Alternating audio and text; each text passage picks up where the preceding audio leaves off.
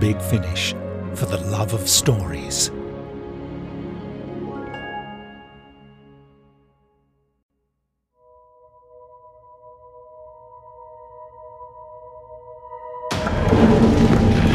Any chance we could not explode? Oh, yeah, we'll be not exploding all the way till boom time. That's not what I meant! Oh, no, no, no, don't do that. Oh, you're not used to me in pieces. Doctor! I'm so sorry, Valerie. There's nothing we can do. She's. And that's when we'd go to the interval. Curtain up, Act Two. I'm sorry, Mr. Quest. Ellery Quest. Well, Mr. Quest, this is certainly sounding rather detailed. But if we could just. the basics again. Oh, of course, Mr. Darling. A thousand apologies. Uh, Don't look through your notes. I have it all written down. You're pitching me a story. And I don't want to forget anything. If your story can be forgotten, it's not a story worth telling. Though, frankly, it sounds like you're pitching multiple stories. If you're writing a serial, go to the BBC. I believe they're looking for a new journey into space. Oh, it's not multiple stories. It's the one story of a traveling man and his new best friend. This is the tale of Doctor Who.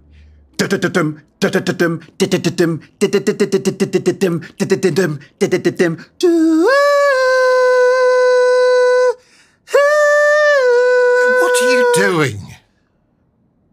Oh, sorry, I just imagined that tune emerging from the orchestra pit below as the curtain rises.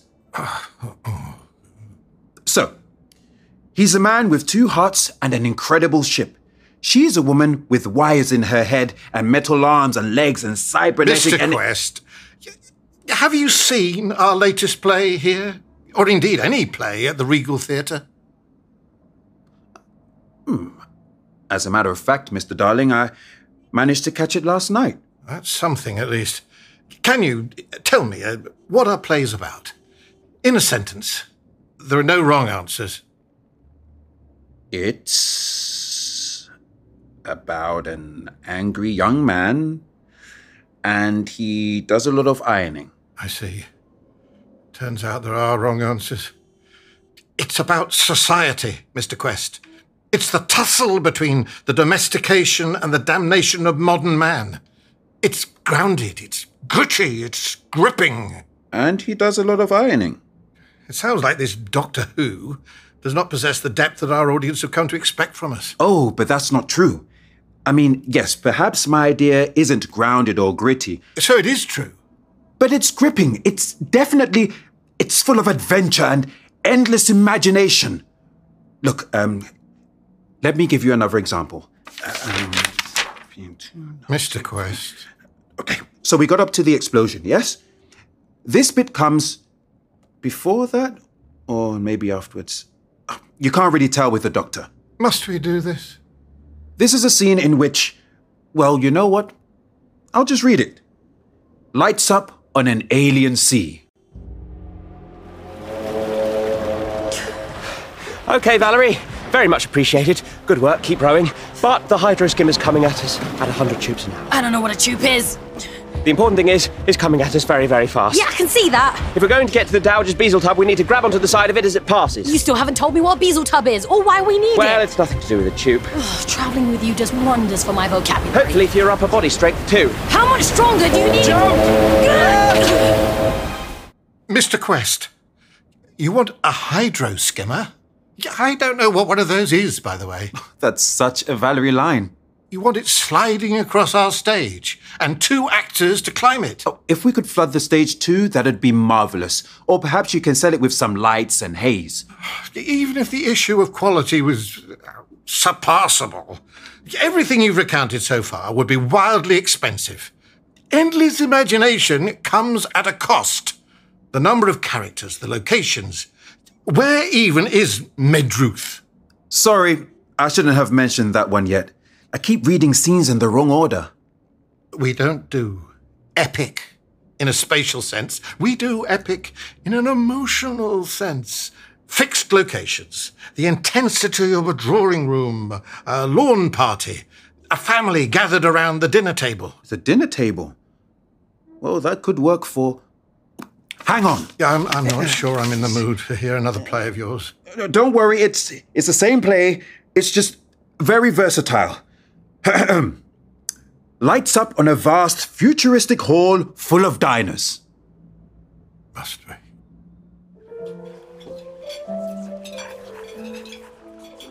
Hmm. We can't thank you enough for the food generator.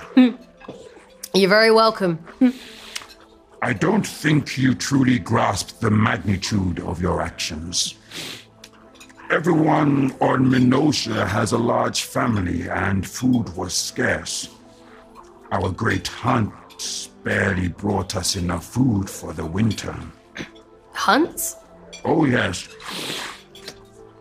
Against prey as wily as they are lean, even a successful hunt yielded little meat. Still, we had no other option. The doctor said the Minosians were the only life on Minosia. We are. Then, um. Then what did you all used to eat? We had large families. Doctor!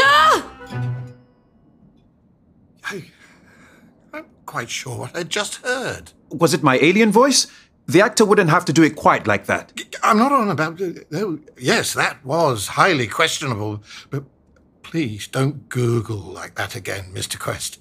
Do you know how the Lord Chamberlain would respond to this? I don't normally relish censorship. Hang on. Uh, talking of Lord Chamberlain, I've got a whole sequence set in Queen Elizabeth's court. You don't. No, no, no, no, no. I've had enough of this. I thought you were enjoying the scenes. Then, frankly, you've misjudged your audience, Mr. Quest. And that's the worst thing a dramatist can do. I said no calls. One moment. Hello? Who? Now, look here, this is. The impertinence! And now you have your personal calls forwarded here. I'm sorry? That was a Jeremy Castle asking for you. What am I? Your secretary? I don't know who that is. I, Uh, be off with you. Leave your notes and see yourself out. leave my notes here? Yes. So you are going to consider them? No. Then why would you want to keep them? I, I don't know. I'll take them with me if you don't mind. Of course, I don't mind. And I'll say this before I go. I have confidence in my writing abilities, Mr. Darling, even if you don't. Out! Cheek. But why did I. My head is. Quest. Doc- Doctor Who. What's Stop Elric What's happening? Doctor Who. What's. Ah!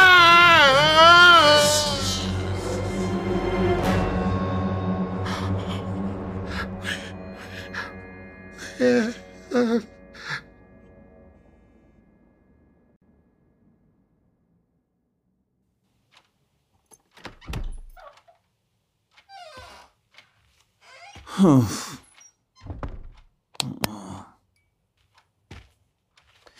have confidence in my writing abilities, Mr. Darling, even if you don't.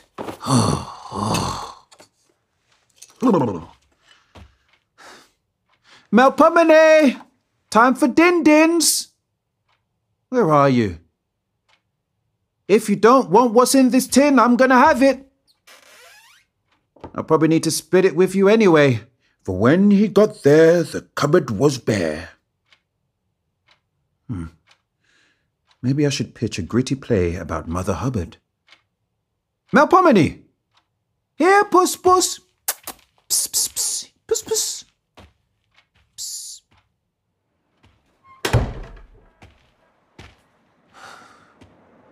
This fog. If you're eating out the bins again, you're not coming in tonight.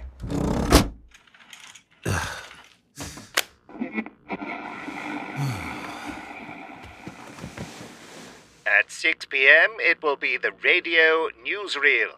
After this. What year is this then? 1956? A Little early for podcasts. Does The Archers exist yet? What? The Archers? It's a soap opera. And what's a soap opera? Ah, a story that never ends. Have to admit, I've never really listened to it. Set on a farm, I think. Not sure how the bows and arrows come into it. Ooh, sounds violent. That's the British countryside for you. Oh, don't be so tetchy. We'll be out of your field in no time. Ellery? You there? Me? Yes, you. Hello. Uh, you you can't be talking to me. Can't I? You're the only Ellery around here, unless the cow's called Ellery too. Well, that's just silly. The Ellery we're after is you, Ellery Quest. But you're on the radio. Hmm. I, I'm- I must be dreaming. I hope not.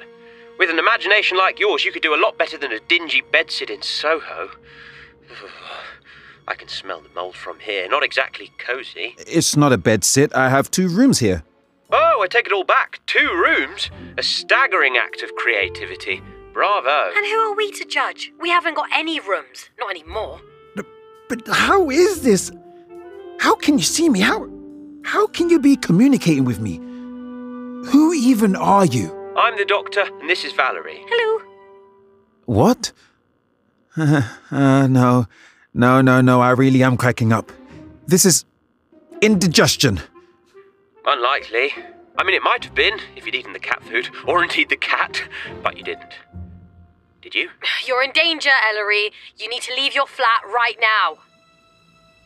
Some kind of practical joke. The pair of you have read my notes. You're on the fire escape, throwing your voices. Or you're nearby on a shortwave. Get out and meet us at. Where was it you suggested? Covent Garden. That's nice and central, isn't it? Look both ways before crossing the road, and look behind you too, in case you're being followed. Followed? Just get to Covent Garden and we'll try to explain. Can I trust you? Of course you can. Look at me. Totally trustworthy, and just a little bit handsome. We're on the radio. Well, that's just something else you'll have to trust me on then. Are you, are you are you looking for something? Whatever it is, leave it. You don't need it. It- but it's my coin. Your coin? My lucky coin. Ellery! Ellery! we tell him his life is in danger and he looks for his lucky coin. Irrational character trait, I'll give you that. It better be a very lucky coin. Where are you? Where are. Aha! All right. Heads I stay, tails I go. Yes! I thought so. Not dashing out there after hearing some voices. Besides, nothing bad can happen if I'm hanging on to you. Ah! Mr. Darling! What on earth are you? Hang on. You have a twin? Mr. Quest. I'm Delighted to catch you. What's the meaning of this? You've kicked in my. The only way this is in any way forgivable is if you're here to commission me. And even then, it's a strange way to go about it. I'm afraid we're here for quite the opposite reason, Mr. Quest. We really didn't like your story. I've gone completely doolally, haven't I? If only you had, Mr. Quest. Then you wouldn't be causing us all this trouble. So if you come with us, nice and quietly, we'll try not to hurt you too much. I see. I will come with you. But. Do you. Mind if I feed my cat? Excuse me. I ought to see the old Moggy first. Yeah, you're going to throw that tin at us, aren't you? Am I really that predictable? And this is why you're not a good writer. All right. Now I don't have to feel bad about doing it. He's gone next door. After him.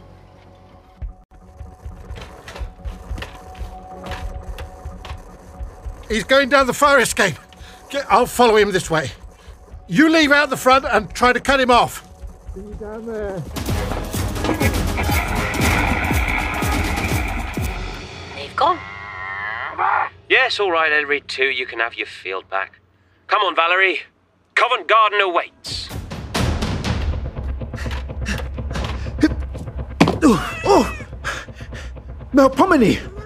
Sorry, really not a good time. Oh, you were eating out of the bins.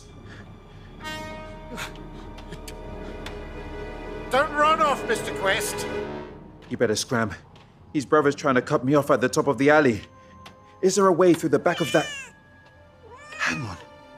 There's a hole in the fence you're always squeezing through.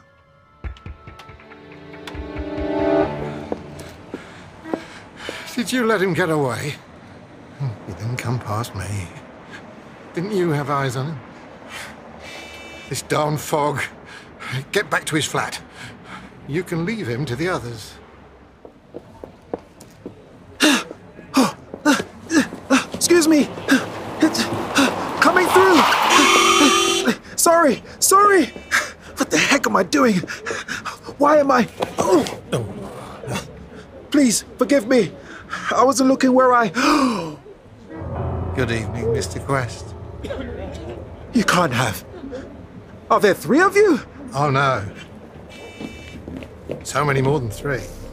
This is impossible. No more running, Mr. Quest. We've had quite enough of that.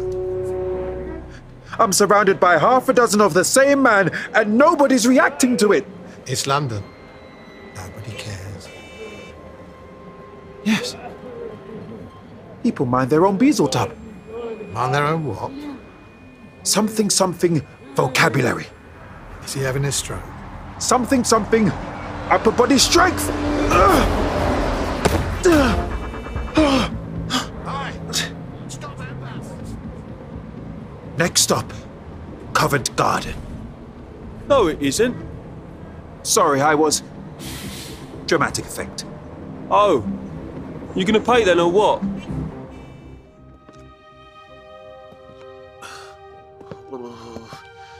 So foggy. Ellery Quest, over here.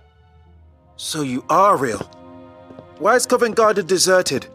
Haven't seen it like this since the war. Hang on. Where is here? The tent. The tent? I can't see a. Oh! The Punch and Judy! You're hiding in there?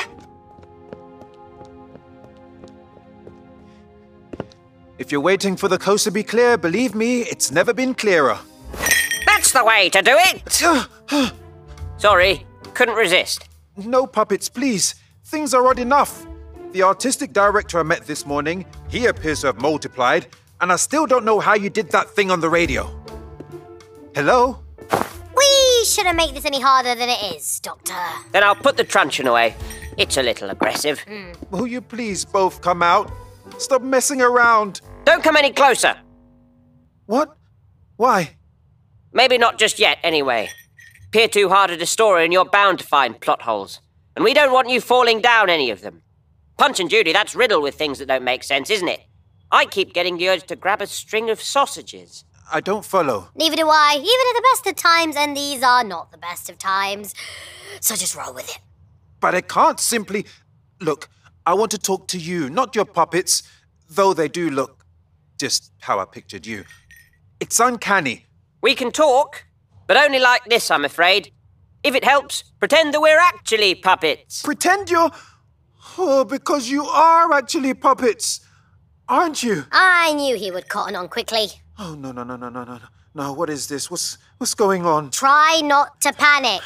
Why wouldn't I panic? I'm talking to puppets. The puppets are talking to me. There isn't anyone in that booth, is there? Well, there's a crocodile, but he's sleeping. I said we should have interfaced on a visor screen. In this time, they're called cinemas. And I told you, I don't want him cornered. Covent Garden, outdoors, plenty of places to run. To run? What? Why am I. I need to sit down. Stay on your feet, Ellery Quest. Helps the concentration. And we need you to concentrate because the thing is, we've been beamed inside your head. No, sorry. My brain is shutting down now. It better not be, or we'd all get a little squished. And you did a really good job with the pitch. Yes, your urge to jettison us, get us out there on the page, on the stage, that was a good instinct. But that's not actually going to help us get free. No, and you've made others aware of our presence here, so maybe that was a bad instinct. Sorry. Nothing of what you just said is. It doesn't make any sense. And you can handle that. You're a writer. You're used to asking the questions and not yet knowing the answers. This is all I need. Mr. Quest! We know you're here. Only one thing to do grab the puppets and run. I need my coin. Is this really the time? There's someone here. Got it. And? All right, you're coming with me.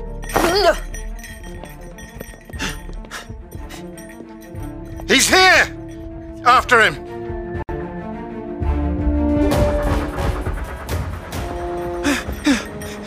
Where am I going? You tell us! The streets were full before. There he is! Ugh, shame they're not more empty.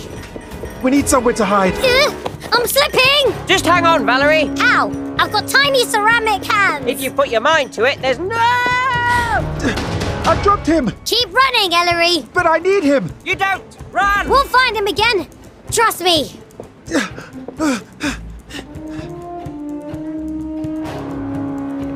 I fancied a bit of a lie down anyway. Hello, darlings. My, you're all very tall. Doctor, Forgive me if I don't get up. I haven't any legs. So, you know who I am? yes, but why do I know that? It's a good question. And good questions tend to lead to good answers. Why am I repelled by you, yet drawn to you? I, why are there so many of us? Yeah, I'd like to know that hmm, as well. That's what I thought. Too true. Interesting. So, there's been a disruption to your disruption. Is this the TARDIS? Clever girl. Explain. I'm always explaining. Explaining and flailing, that's what River says, like Mr. Clever met Mr. Tickle. The only thing I'm telling you not, you're not getting anywhere near Ellery Quest. If you think you've any chance of stopping us, I really must put my foot down. Ugh. With quips like that, I can tell you're not a writer. Spread out. Find Quest. He can't be far. There are people in here at least. Hang on. Sorry. Coat pocket for you? We should keep moving. No, I need to lay low and catch my breath. I'll blend in. Evening. Ginger pop, please. And put it on my tab. If this pocket isn't anything to go by, you won't be able to pay the tab. Maybe don't start talking to me till I find a quiet corner. Hmm.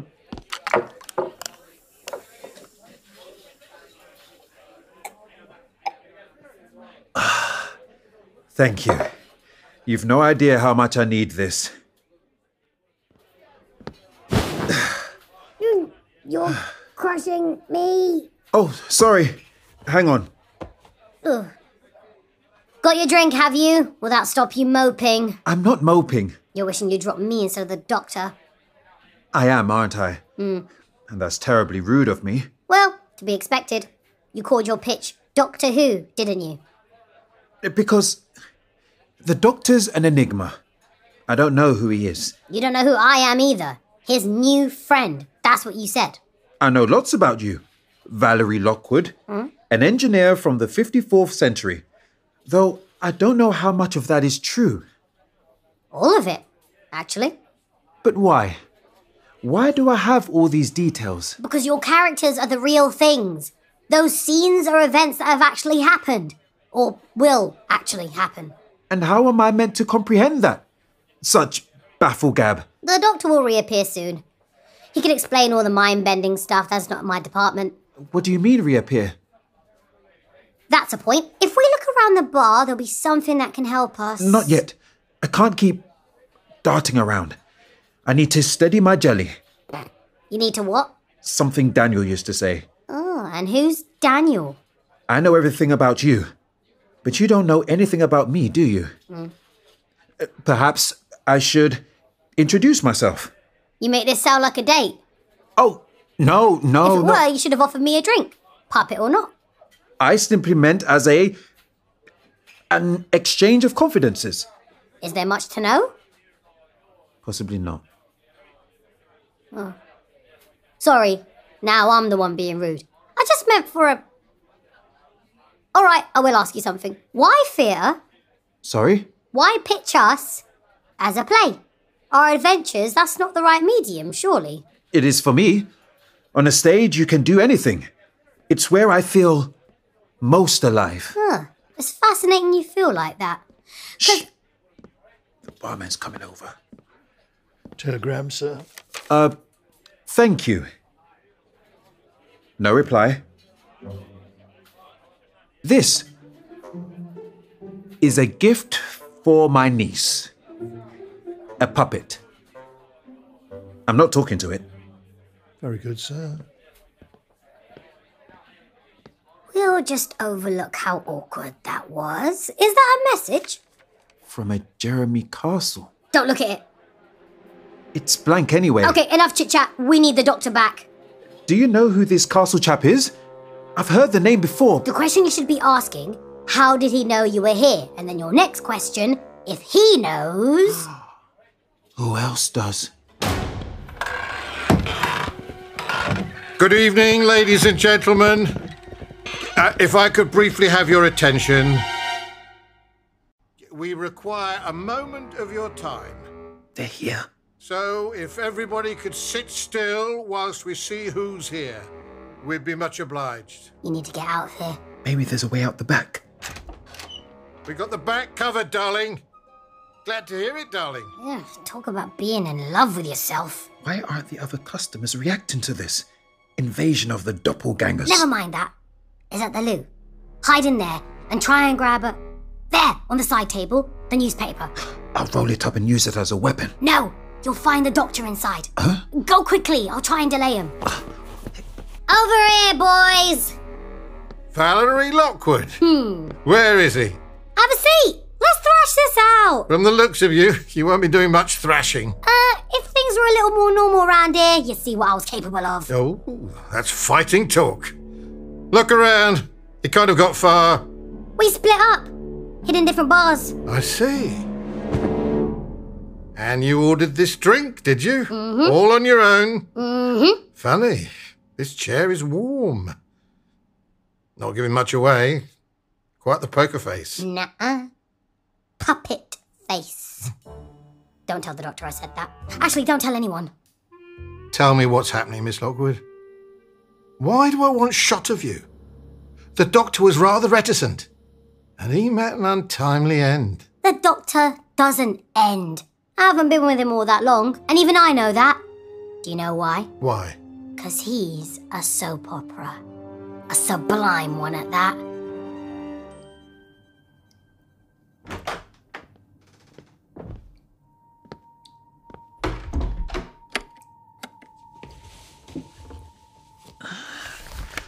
All right.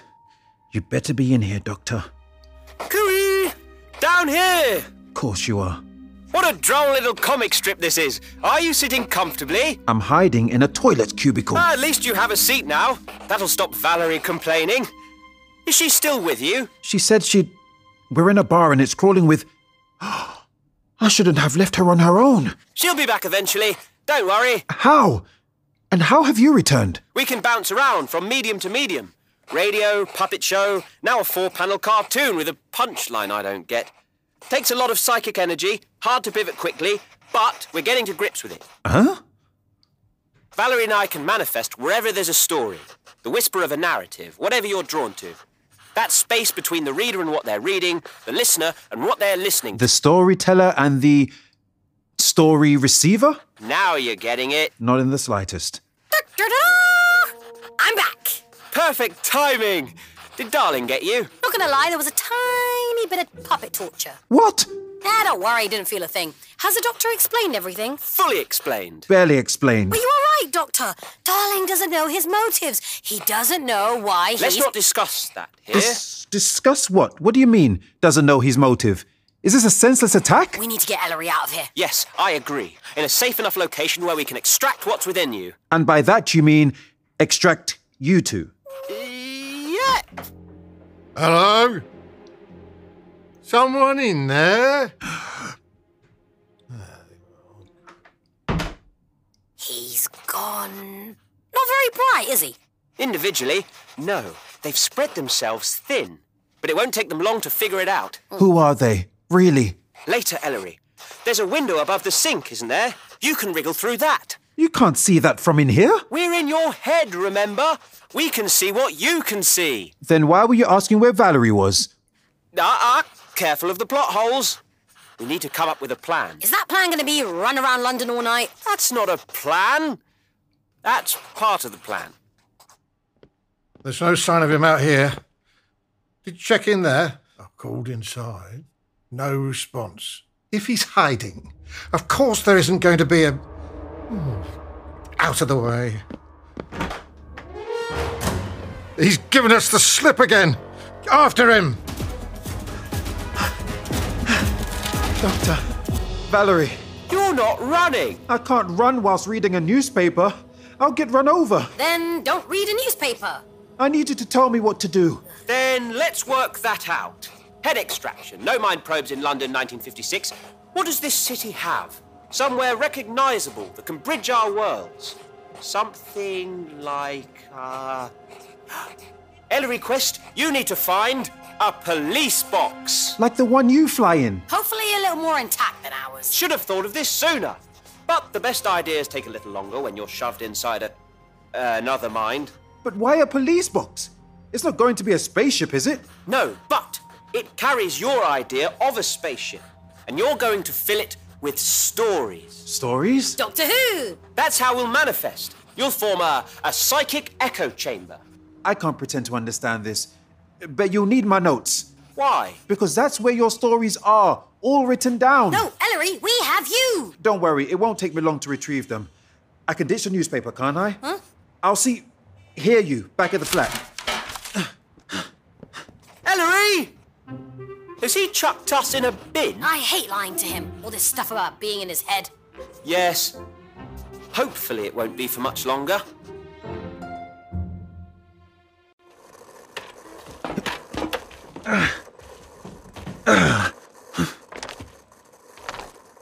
What? Ellery? Ellery, are you there? Sadly, too late for the Archers now. What else would be on? The shipping forecast? It's a pity that boats can't move. If you're getting your notes, you left them in the kitchen. But what are all these? Pages and pages of. Don't look at them. They all just say, by Jeremy Castle. By Jeremy Castle, by Jeremy Castle, over and over. They're trying to confuse you. Just focus on your notes, Ellery. These notes? Ah, you really are everywhere. Wait. The cut on your cheek. You're the one I threw the tin at. Maybe that knocked some sense into me. Meant I had to stand guard here, think things through. You've gone very quiet, Doctor. Maybe I don't have anything to say. You're worried what I'll tell him. Doctor, does he know? Know what? I was the artistic director at the Regal Theatre. And now I'm running around trying to find you. Even though I didn't like your play, didn't like you. Don't you find that confusing? Of course I do. Just get out right now, Ellery. I want to hear this. His reason. His motive. I finally understand now. I don't have a motive. Be very careful now. Is it your fault, Doctor? Making me play too many roles? The heavy, the henchman, the mastermind, the main villain. Or perhaps it's the program they're running, using whatever they have to hand. Doctor? Ellery, I'm so sorry. The doctor's had you running around, Ellery Quest. It's given you stakes, something to aim for, something to win the day. I. I need. Your notes? They're pointless. I could destroy them. In fact. No! Don't worry, Ellery. We didn't need them. No. You need Ellery himself. But are you going to tell him who Jeremy Castle is? Or am I? Tell me. He's been trying to insert himself the entire time, as writers always do. As. writers? Yes. Ellery Quest. By Jeremy Castle. He created you. No. He did. And he created me too. no. No. Ellery! Well, we're nothing more than figments of his fevered imagination. None of this is real. None of it. None of it. Doctor? Valerie! Ellery Quest, you just need to focus, or else this will all slip away. Don't give up. Whatever you do, don't give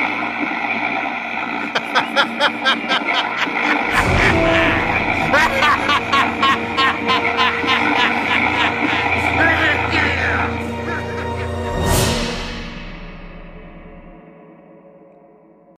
I give up. Ellery? Ellery? No.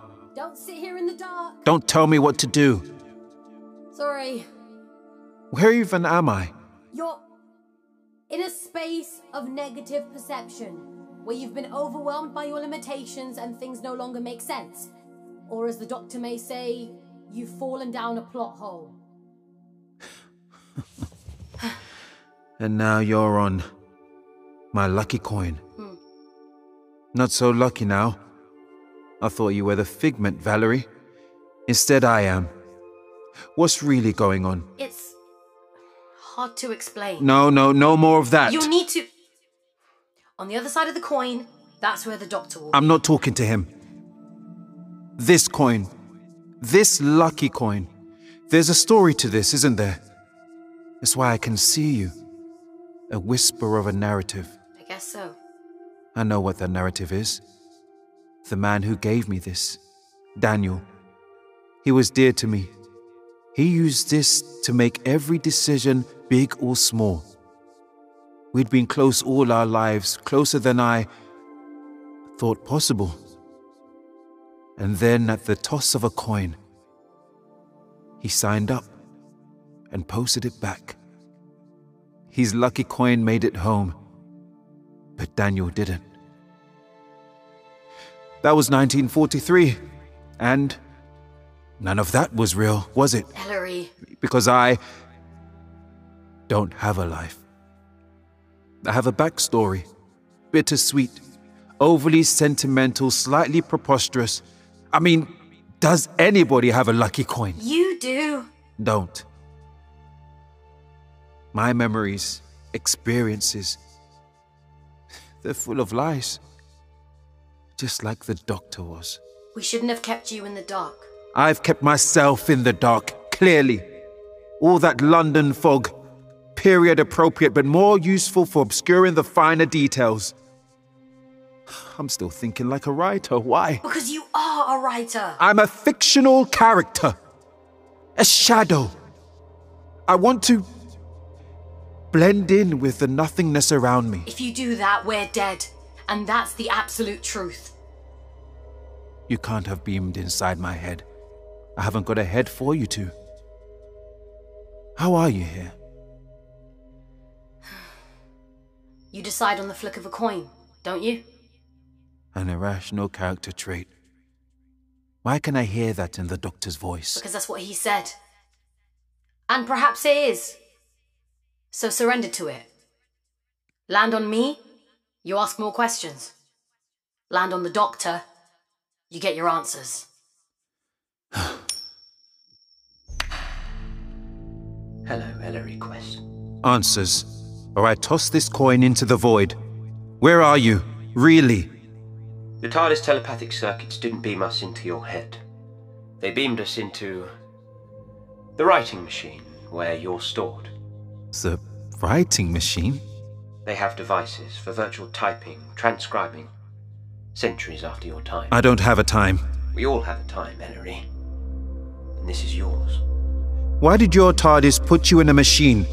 Turns out I have a connection to it. What connection? Do you really want to know?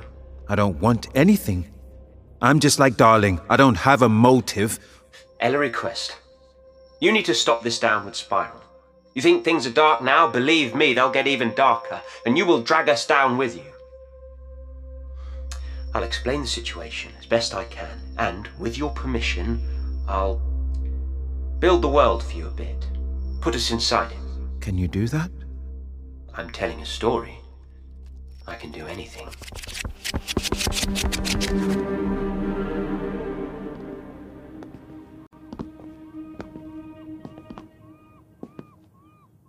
Lights up on a writer's studio, circa the 63rd century. I'll be honest, I've no idea what the author looks like, nor any of his rooms, but it'll definitely have one of these in it.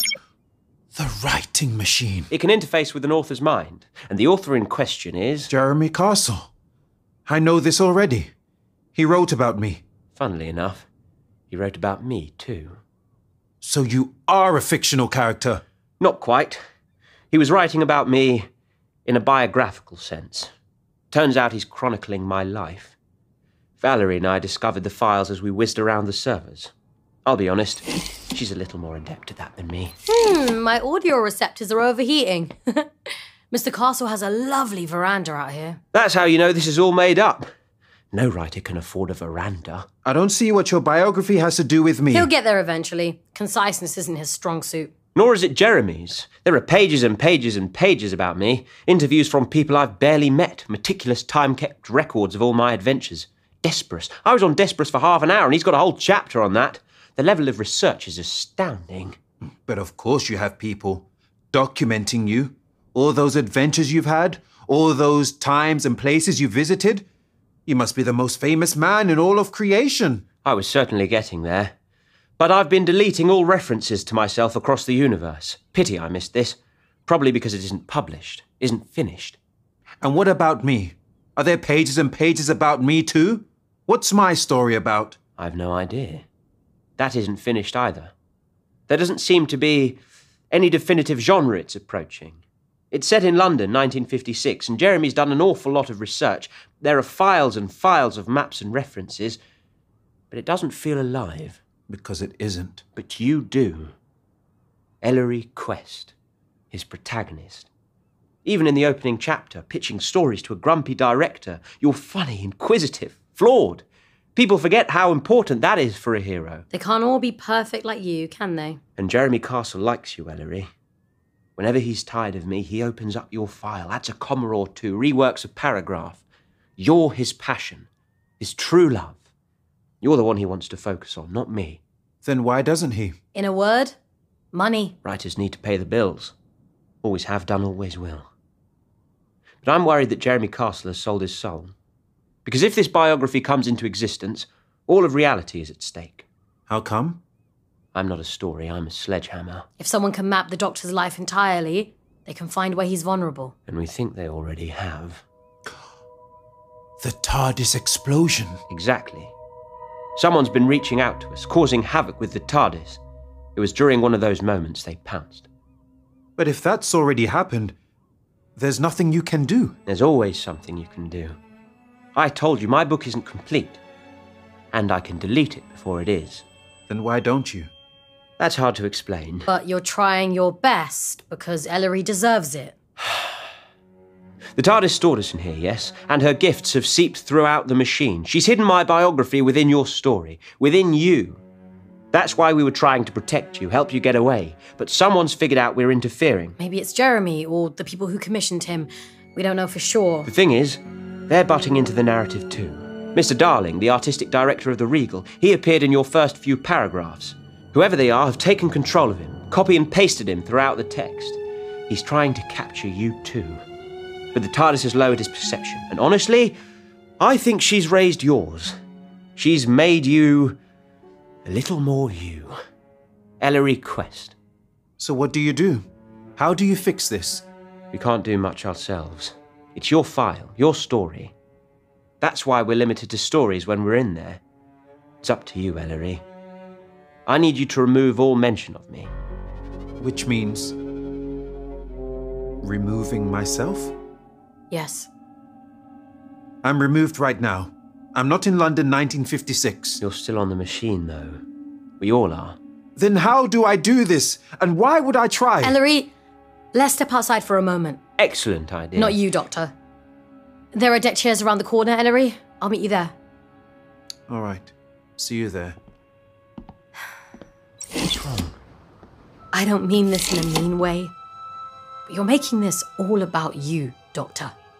And it needs to be about Ellery. But I'm responsible for getting you into this situation, for putting you in danger. Perhaps that's true, but it isn't up to you. He called his story Doctor Who. That's not a character. That's a question. And you don't get to ask it. No. Because it's a question that should never be asked.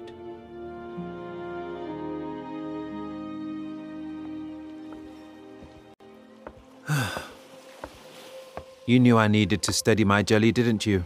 We're still calling it that, are we? What of you?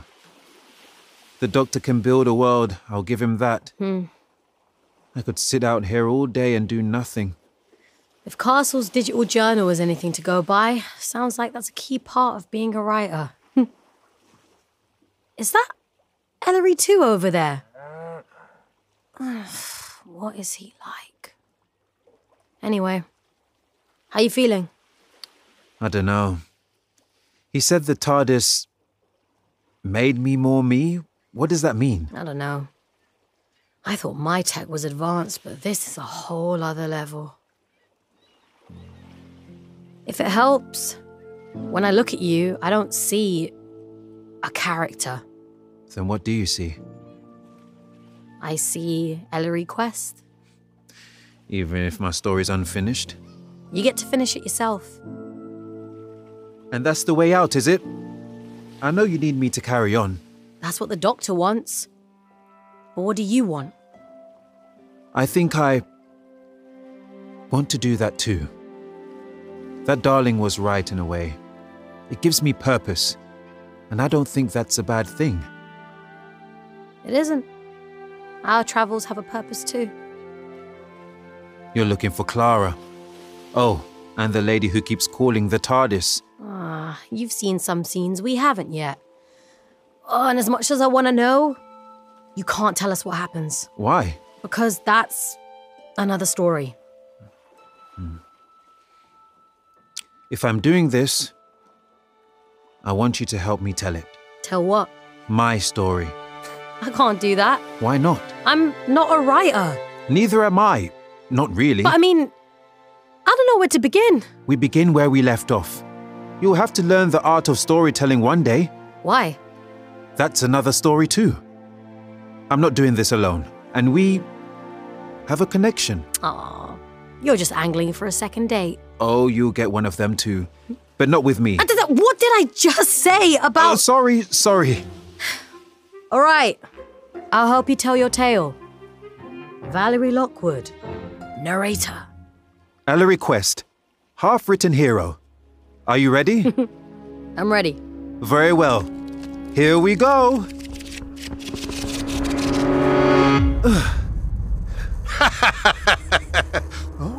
You're back in your flat, and Darling's surprised to see you. I thought we were rid of you. No such luck. Then it's time to finish you once and for all. As you step back. Oh, watch out on your left. An ironing board. The iron, I could. Nope. This is one situation where a writer should absolutely not kill his darlings. Then what do I do? Nothing. Darling's going to trip over the cord. What do you mean I'm going to. Ah! I hope he's not too angry. What do I do? He tore the notes to pieces. I, I glue them back together. No, I- you really don't need them. are you sure? You carry these stories with you anyway. If your story can be forgotten, it's not a story worth telling. Exactly. So you do what the doctor would do. And what is that? Run!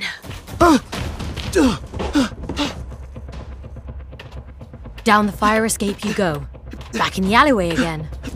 Your cat's still here. Melpomene! You scoop her up. Do we have time for this? You're the hero, Ellery. You save the cat. All right. Come here, Puss. A trio of darlings approach you down the alleyway. You stop there! Get him! I escape out the back. Not this time. You can't retreat. You need to reach the street. You charge towards the darlings. Here goes. Ah! The darlings are surprised at your bravery. The first steps out of your way as you charge at them, and the second takes a swing at you, Missed. and the third grabs you by the scruff of the neck. Got you. But Melpomene leaps straight at his face. Ah! Melpomene! You save the cat, and the cat saves you. Keep running.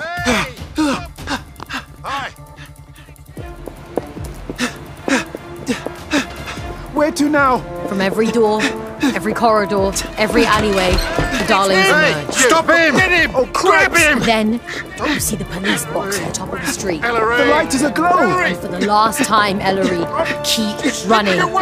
Keep running. Ellery! You can make it.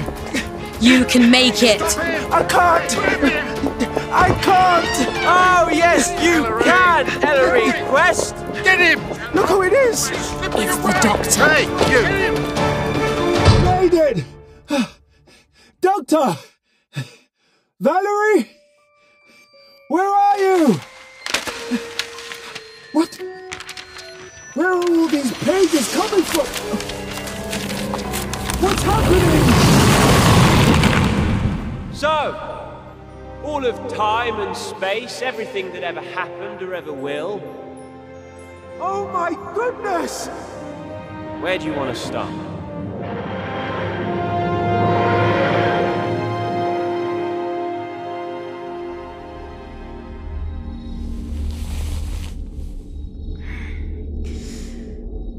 What's. Where? Hello, you. Doctor! Didn't want to wake you. You looked so comfortable sleeping on the floor. That's a rare talent. Depends what the floor's made of, I suppose. There's one planet in the Gabbard district where the ground is made of marshmallow. What happened? The explosion? Didn't happen. Why not? Because time has been rewritten. I was right. Whoever blew up the TARDIS needed the biography to pinpoint the exact moment to strike. So, when it got deleted. No, no, no. When, when we first met, you said it didn't work like that. Valerie. Everything you said. Time can't change. We couldn't go back and save Mum. We couldn't go back and save any of them. I know. Then how? Tell me in a way that doesn't make me angry. I can't. You can't. I can't because it makes me angry too. You don't seem that angry. When we met, we were part of events. Every choice we made, it locked the timeline into place, a timeline we couldn't cross. Or else the universe would go bang, you said. Yet the universe still seems to be there, so. The TARDIS was exploding. Time was in flux, making it malleable, changeable. So the rules don't apply if you save yourself. I didn't save myself. I was saved by Ellery Quest. And he saved you too, remember? He got to be the hero after all. But what did he. How did he. Ugh. Don't try to remember too much. That was something of a painful rewrite for all of us. But I want to remember. Need to remember. Ellery, he. He knew he wasn't real and he still. Is there anything we can do? What do you mean? The telepathic circuits. They put us in that machine. They can do the reverse. They can get him out. He already got out. Escaped off the server.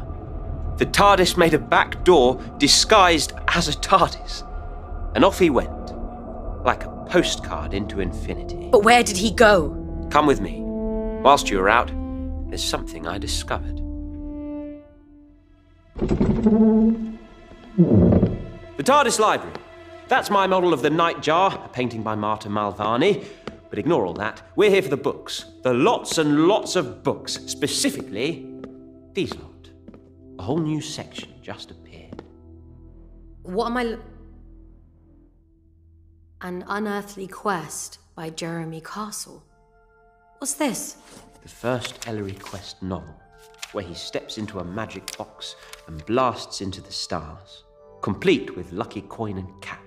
So Jeremy actually finished it then, his story. Well, I suppose if he wasn't working on your biography. Hang on, did you say the first? Yep. First of many. Look at the shelf. See how many stories he spawned. And these all. Feature Ellery Quest. It's not even the complete works. I did a little digging. He wasn't confined to books. He turned up in graphic novels, video games, virtual operas on the Visi screen. He even popped up in an episode of The Archers. and there were stage plays, of course. Ellery Quest in the theatre. where he felt most alive. And when Jeremy Castle hung up his pen, other writers stepped in to keep the adventures going. These are stories unrestrained by form or genre. He's been enjoyed by all types, all ages. He has shocked and delighted and inspired and consoled. I think Ellery's had a good life. Because life is the stories we choose to tell ourselves. And countless people have chosen Ellery Quest. If I could do this for everyone, save them all, give them all happy ever afters, then I would. But I can't. There are rules. Infuriating, heartbreaking rules. I can't go back and save your mother. I can't go back and save my people. If I could, do you honestly think I wouldn't have offered? No, I, I know you would. Sorry, I. Thought I could. I think I need a moment to gather myself. Steady my jelly. Hmm. That's a lovely phrase. From a friend of a friend. I'll stay in here for a bit. Catch up on some reading. All right. Let me know if Ellery 2 shows up. That cow and I have unfinished business. We've other unfinished business too. Oh, yes. Who commissioned the biography? Who blew us up in the first place? But don't you worry. We've got all of time and space back again. And the answers are out there somewhere.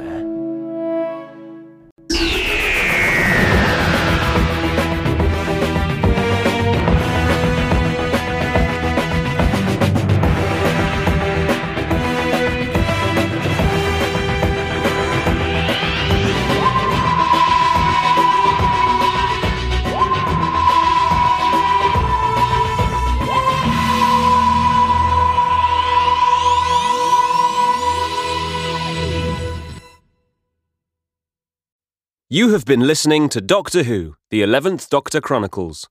All of Time and Space by Tim Foley. The Doctor was played by Jacob Dudman. Valerie Lockwood, Safiyya Ingar. Ellery Quest, Leroy Bonsu. And Mr. Darling, Richard Hope. Other parts were played by members of the cast. The script editor and producer was Alfie Shaw. Director, Nicholas Briggs. Sound design, Lee Adams. Music, Jamie Robertson, and executive producers Nicholas Briggs and Jason Haigh-Ellery.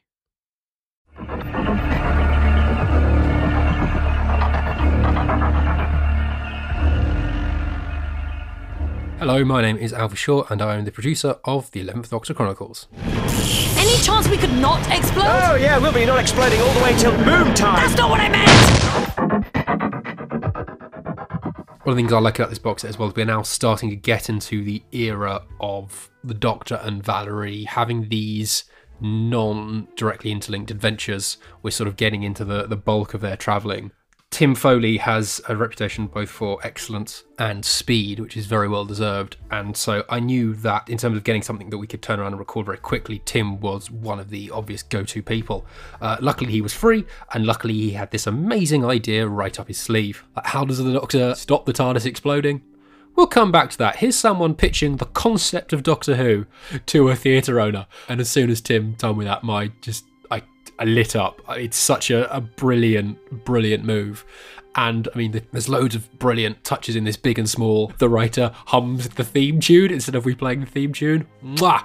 Brilliant, brilliant, brilliant. The fact that it's, you know, curtains up on the second act, and this is the the second box in the run. That's a lovely small touch. It really, really appealed. If you're writing a serial, go to the BBC. I believe they're looking for a new journey into space. Oh, it's not multiple stories.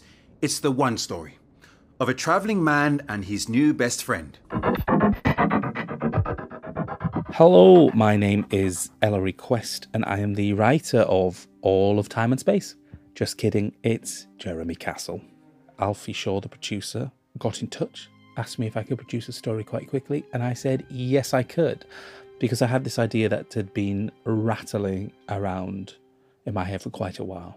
The idea of somebody pitching something and the pitch itself being alive. And this pitch became the Doctor and Valerie, and I began to add new layers on top of this, all to do with the ideas of storytelling uh, and heroes. And yeah, the compressed time frame meant I got to write something that was, you know, quite weird and wacky. Lots of fun emails bouncing around between myself and Alfie. And yeah, it was quite a hectic period, but it was, you know, frenetic and fruitful. So yeah, I really enjoyed it. You want it sliding across our stage and two actors to climb it. Oh, if we could flood the stage too, that'd be marvelous. Or perhaps you can set it with some lights and haze. I think theatre is a great art form, and I was in rehearsals for my own play at the time, um, and it so it, it got me thinking um, what Doctor Who might look like i- i- in in a stage version. Um, obviously, we had the Ultimate Adventure. I will forever curse the fact I was born too young to see it. But it's an interesting medium theatre. Ellery talks about it in the story about you know one that makes him feel most alive.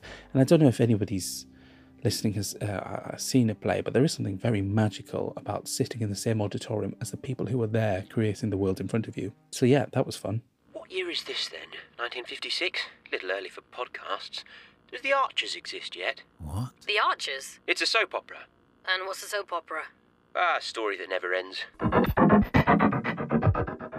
My name's Jacob Dudman, and I play the Doctor. Very, very happy to be back. Always happy to be back uh, with these box sets, with the lovely cast and crew that we are given. And uh, I thought today's script was wonderful. I love it when uh, Doctor Who does bonkers left field stuff that uh, is totally just not what you're expecting from a story. Um, it's the sort of story that at first seems bonkers, and then you read it, and then you realise that it's totally bonkers. But it's completely wonderful, and it's not bonkers without making sense. It's a perfectly sort of enclosed story with lovely characters, lovely emotional moments, whilst also having tremendous amount of fun. And you can tell that um, Tim Foley has things to say about writers. You know. Uh, also, I love the fact that it says that it's written by Ellery Quest, even though, of course, it is the wonderful Tim Foley. I, I must be dreaming. I hope not. With an imagination like yours, you could do a lot better than a dingy bedsit in Soho. I can smell the mould from here. Not exactly cosy. Well, it's funny, isn't it? One second you're in an exploding TARDIS, and then the next second you're like a puppet character and a cartoon and on a coin. Um, so, not what I saw coming whatsoever, but I think it fits in perfectly with the era, the very Moffat style of uh, taking something and then just thro- scrunching up the piece of paper and just saying, no, we're not doing that. Forget your expectations. This is what we're doing. And it's still being marvelously wonderful and weird and crazy. But I think it's exactly what you need, you know, when the TARDIS explodes. There are so many Doctor Who stories, there are hundreds and hundreds, surely thousands of them. Uh, so you can't do what's the expected uh, next step. You need to go and uh, be bonkers. You still haven't told me what a tub is or why we need Well, it. Well, it's nothing to do with a tube. Ugh, traveling with you does wonders for my vocabulary. Hopefully for your upper body strength too. I am Safiyya Ingar and I'm playing Valerie Lockwood. The cliffhanger. Oh, I mean, I'm just glad you guys brought me back in it. I could have been like gonzo in it. Like, I could have been, all right, we'll scrap him. Next person. Um, but I'm just obviously really, really happy to be back. And um, that's what, again, I, what I love about this universe that you can literally just go, "Uh, uh, uh, we're to do something completely different now. Bam! And it just keeps you on your toes and it just makes you remember that it's just fun and silly. Like you get into all this deep stuff in Doctor Who, but at the end of the day, it's just it's just silliness, isn't it? Fun silliness, and I love it. You won't be doing much thrashing. Uh, if things were a little more normal around here, you see what I was capable of. Oh, that's fighting talk. And I love there's always this moment in Doctor Who where usually the companions sort of see all these other sides of the Doctor and they're kind you can see the conflict in themselves where they're like, do I like the Doctor? Like, do I like this version of the Doctor? Can I teach him something new? Because obviously he's older and he's been through it all, so you know it's all this different stuff. But also, I love that Valerie like puts her foot down and is like, like this is what my opinion is on it, and this is how you can deal with this situation. And even like even her learning the rules, like she calls it out. She's like, no, that's rubbish. Like we should be able to change things. We should be able to do things differently. And I love that that side of Valerie's coming out now even more. So it's just yeah, it's so cool. Has the doctor explained everything? Fully explained. Barely explained. Are you all right, Doctor? Darling doesn't know his motives. He doesn't know why he Let's he's... not discuss that here. Dis- discuss what? What do you mean? I mean, I love working with like the the fresh faced actors who are like walking in here like, what the hell is going on? And I feel like he was really thrown in the deep end with this script today because he was just like, what is happening? But we had a lovely chat over lunch, and he was just like saying it's so much fun, um, and just like letting the fact that we can just play. I think is the most important thing for actors. I think sometimes it gets a bit too heavy and a bit too cerebral. And even though there is so much tech, sci fi stuff in this and things to wrap your head around, again, if you just let go of all of that, let go of the logic and just have fun, that's what we do in the room. And it's just, it's the most gorgeous energy. And I just, Love it. This is the tale of Doctor Who.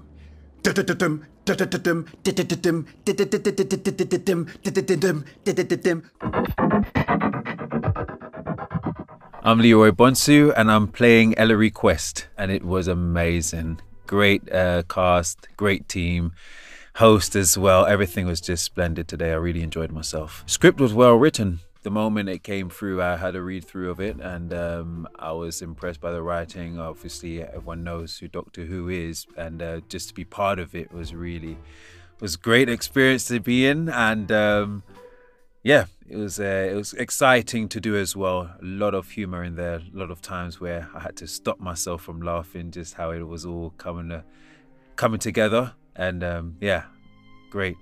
Ellery, Ellery, Ellery. The moment I started reading Ellery Quest, the first person which came to mind, well, image that came to mind would be Roger from American Dad. Um, I don't know why. It just that was the first image that came in, but um, he is he's definitely a fun character. He's got all sorts going on in his head in terms of wanting to bring out this theatre experience of Doctor Who. He's so passionate, but yet so he's almost like child childlike you know he's very witty and quick to take actions before thinking and on these occasions but um, he's a really fun character to play with and uh, i hope everyone enjoys enjoys what he has to bring to the world If you're waiting for the coast to be clear, believe me, it's never been clearer. That's the way to do it! Sorry, couldn't resist. Hello, I'm Nick Briggs, and today I directed All of Time and Space by Ellery Quest by Tim Foley.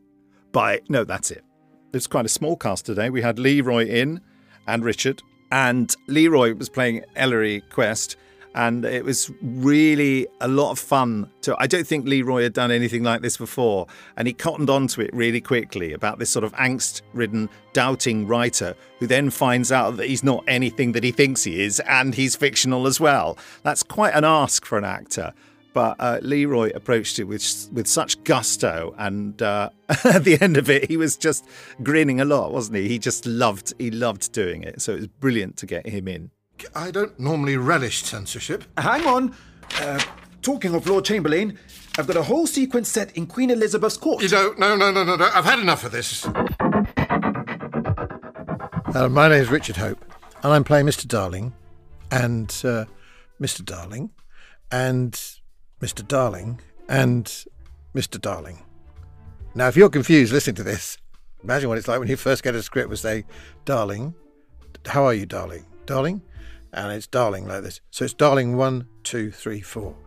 But I thought, oh, and then I thought Mike Alfreds kept saying to me, uh, if you have to do various characters, you can't cheat and use accents. And I thought, well, if I go in, I'm not going to use accents. I'm going to try and do it in some other way. So you have to think how your mouth is. So just do it slightly. Oh, hello. Oh, hello. You know, just got to do it. And so using your own voice. I don't know. So that's what that was my first impression. Mr. Darling, what on earth are you? Hang on. You have a twin? Mr. Quest. Delighted to catch you. That's a great part. I love playing a villain. I mean, I've only just got. I normally used to play nice people who smiled nicely. But now I'm playing nasty people who don't always smile very nicely back. So shut up, sit down, and stay in that corner. I like that sort of person because it's against me. And uh, I was. Uh, why do I enjoy playing nasty people? Over, over the years, you sort of get to play different people. And I remember Ken Campbell, I worked with, with the Science Fiction Theatre of Liverpool, and working with Jim Broadbent. He always used to play the nasty person, and I played the nice person. And and I never understood why. So I anyway, but now I can do it the reverse because he's playing nice people, and I can play nasty people.